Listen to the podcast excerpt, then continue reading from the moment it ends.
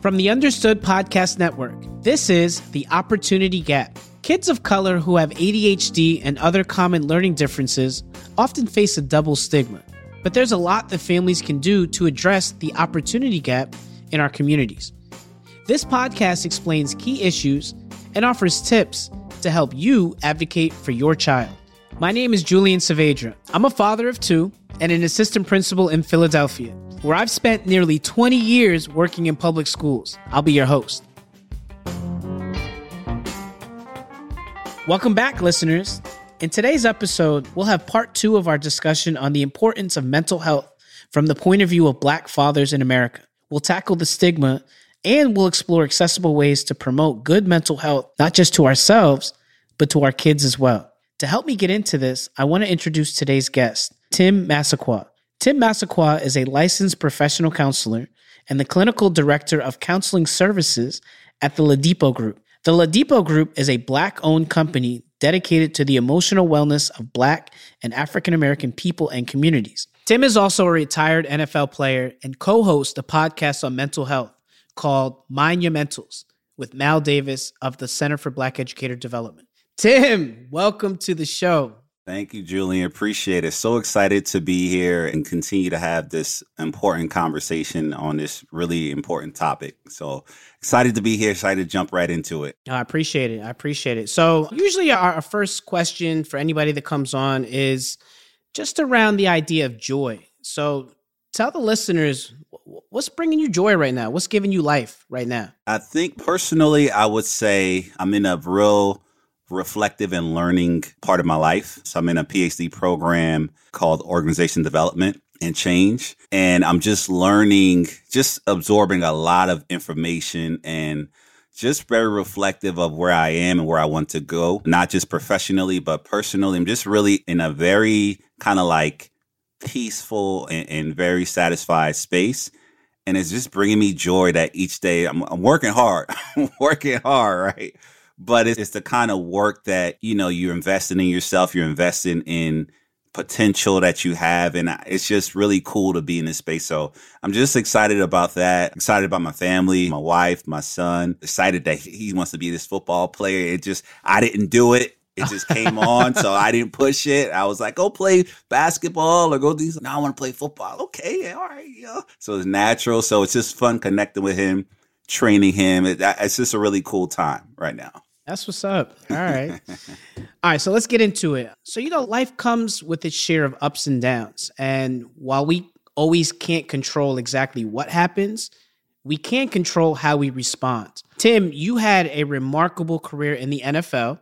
You played for the Tampa Bay Buccaneers, the Miami Dolphins, and the Buffalo Bills. You endured an injury, right? You had an injury that changed life as you knew it. I'm not an NFL player. I never did play professionally, but I can imagine that this made a lot of mental obstacles like self-doubt and anxiety come into play. I want to ask like when did you know it was time to get serious about your own mental health and ask for some help? I'll give you like a short story version of it. When I got to college, I wasn't expecting to go to the NFL. And I was given a mission by my mom and my aunt, and that was to earn my degree. You know, I got a scholarship to go to University of Michigan, and the, the job was to finish and earn your degree and keep it pushing. That was in my mindset when I got there.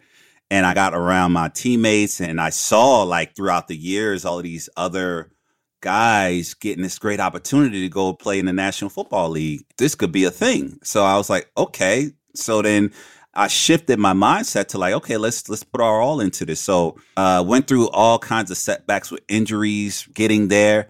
I was able to finally get drafted by the Tampa Bay Buccaneers. So I was in Miami for a year and I went to Buffalo. And then in my second year at Buffalo, I had this horrific knee injury training. And that knee injury coupled with a couple of other injuries trying to get rehab and getting back and tore my Achilles. So then like, you know, I went from having this not really being engaged in this thing to really wanting it, to really seeing myself wanting a whole career. And then boom, it being taken away from me. Cause I, and while that was happening, I, you know, I got recognition and I built an identity in being a pro football player. And so it was very hard to accept the idea that I couldn't play no more, that I wouldn't play no more. And I, I struggled with that a lot. I struggled with understanding what I was going to do next. I struggled with who I was, how people were going to see me. I struggled with failure, right? I struggled with I didn't reach my potential. And so all those things really start to impact me emotionally.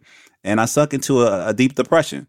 Um, I moved to Philadelphia and I started seeing a therapist because I, I knew there was something going on where I wasn't happy. I wasn't feeling good about myself. I just wasn't who I have all, who I had always been. And it really impacted and changed my life. And it got me thinking about how many other players were going through what I went through as far as transitioning. And I said, this is my calling. This is what I'm supposed to do.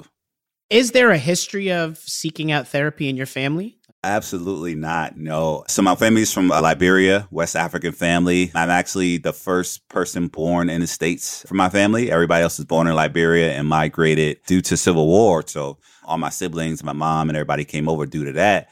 But uh, seeking out therapy or just talking about our problems from that perspective, from a non-judgmental perspective just wasn't a thing. But i knew it was something inside of me that just wasn't right. You know you you get to the highest level of your profession where you become an NFL player and because of injury it's taken away. Now you're the clinical director at a black owned practice. Tell us about the most fulfilling part of this whole transition that you've made from NFL player to now clinical director. So I jumped into the career solely thinking I was only going to be working with pro athletes, right? I had this mindset for what I was going to be doing. And so I was, I was excited about that. And I took a job at a youth shelter. I was a, a director there. And that job was one of the hardest job I ever had to do.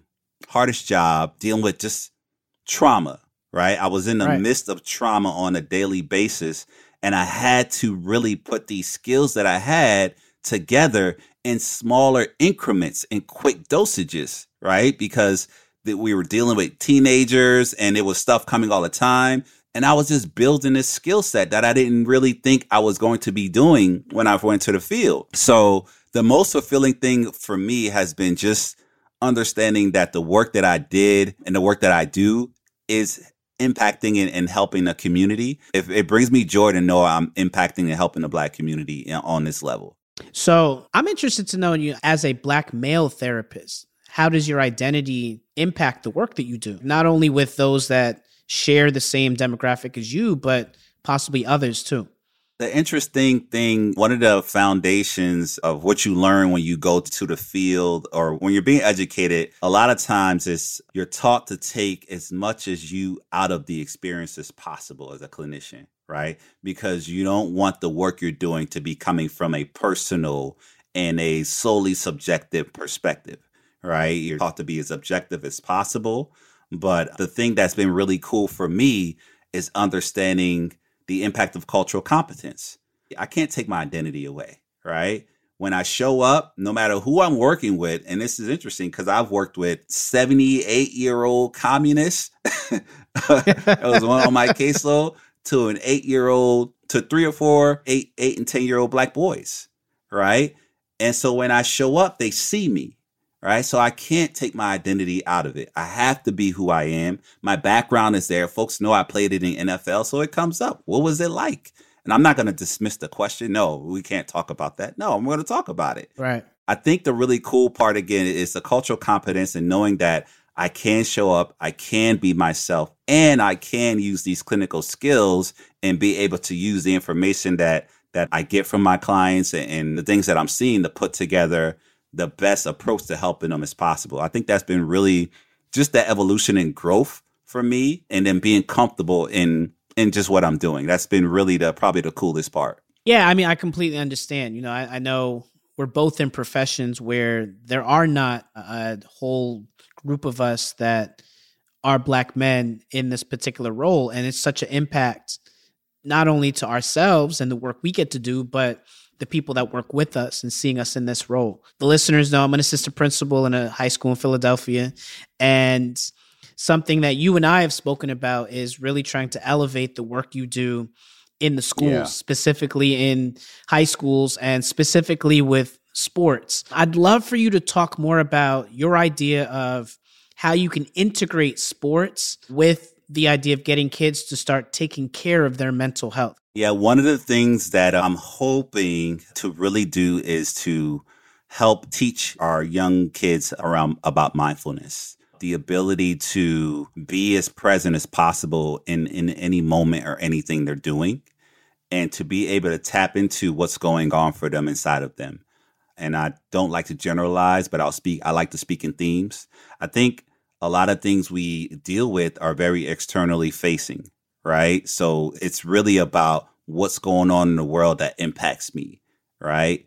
and then not really checking in beyond our maybe flight, freeze, or fawn responses, which is like, you know, your ability to defend yourself, right? Your ability to run away. Sometimes you freeze and sometimes you succumb, but also just really checking in with myself at any given moment.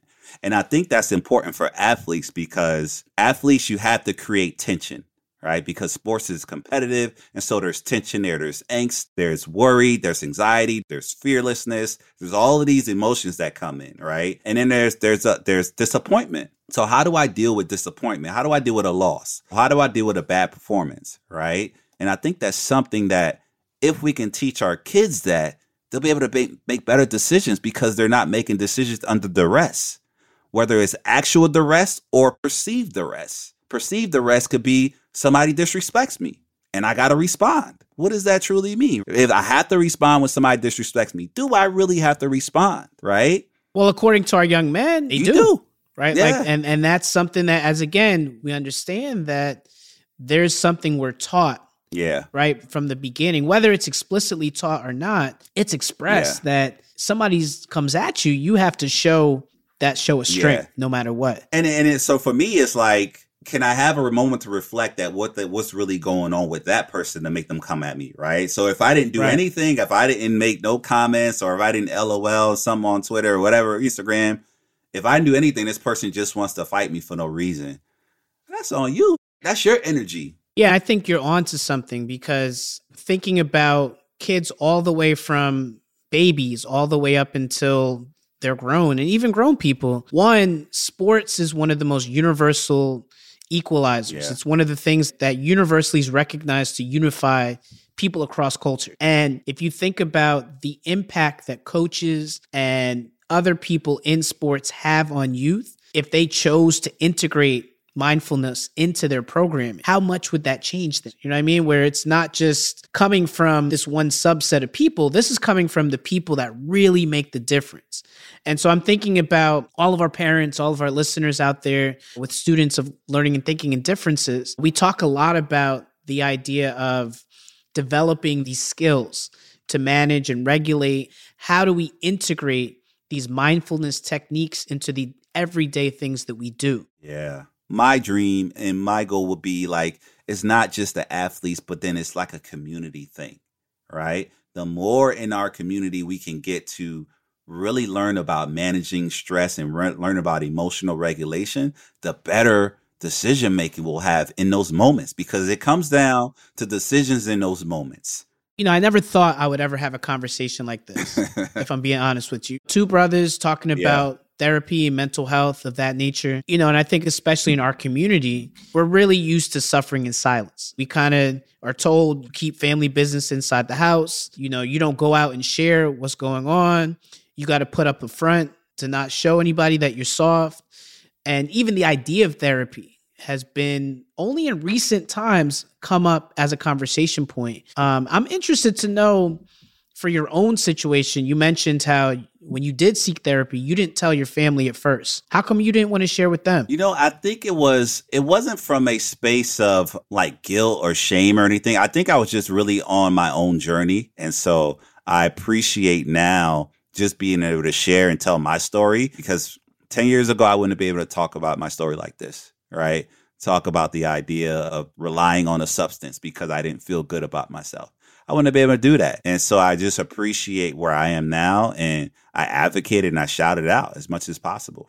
And what's the response from your family now? I'm thinking of some of the older generation. Yeah. You mentioned that your family are Liberian and, and my father's was a Cuban immigrant. So, you know, I understand that there's definitely a stigma, especially in, in the immigrant community. Yeah, it's I mean, it's still there. It's not it's not something we're all like just having a free and open conversation. The stigma's still there, but at the same time, the thing that really has helped me is the idea that I am a therapist. And so people in my family, you know, they come to me for free therapy. And I'm like, it doesn't work that way. You should see somebody who can really see the full picture. And that because that connection can sometimes skewer my ability to do the work that I would need to do. But I think the thing that really I try to do best is just to ch- tell my story, talk to people about the depression I went through, talk to my family members about just the space that I'm in. I'm just comfortable in my skin. And that's, I think that's really important. I'm just very comfortable with who I am and where I am. And so I'm able to share things because I'm not really worried about backlash or what people will say or think too much. And I think that's like the, that's the one of the biggest hurdles. If we can get over that as a community, man, we will be doing a lot better.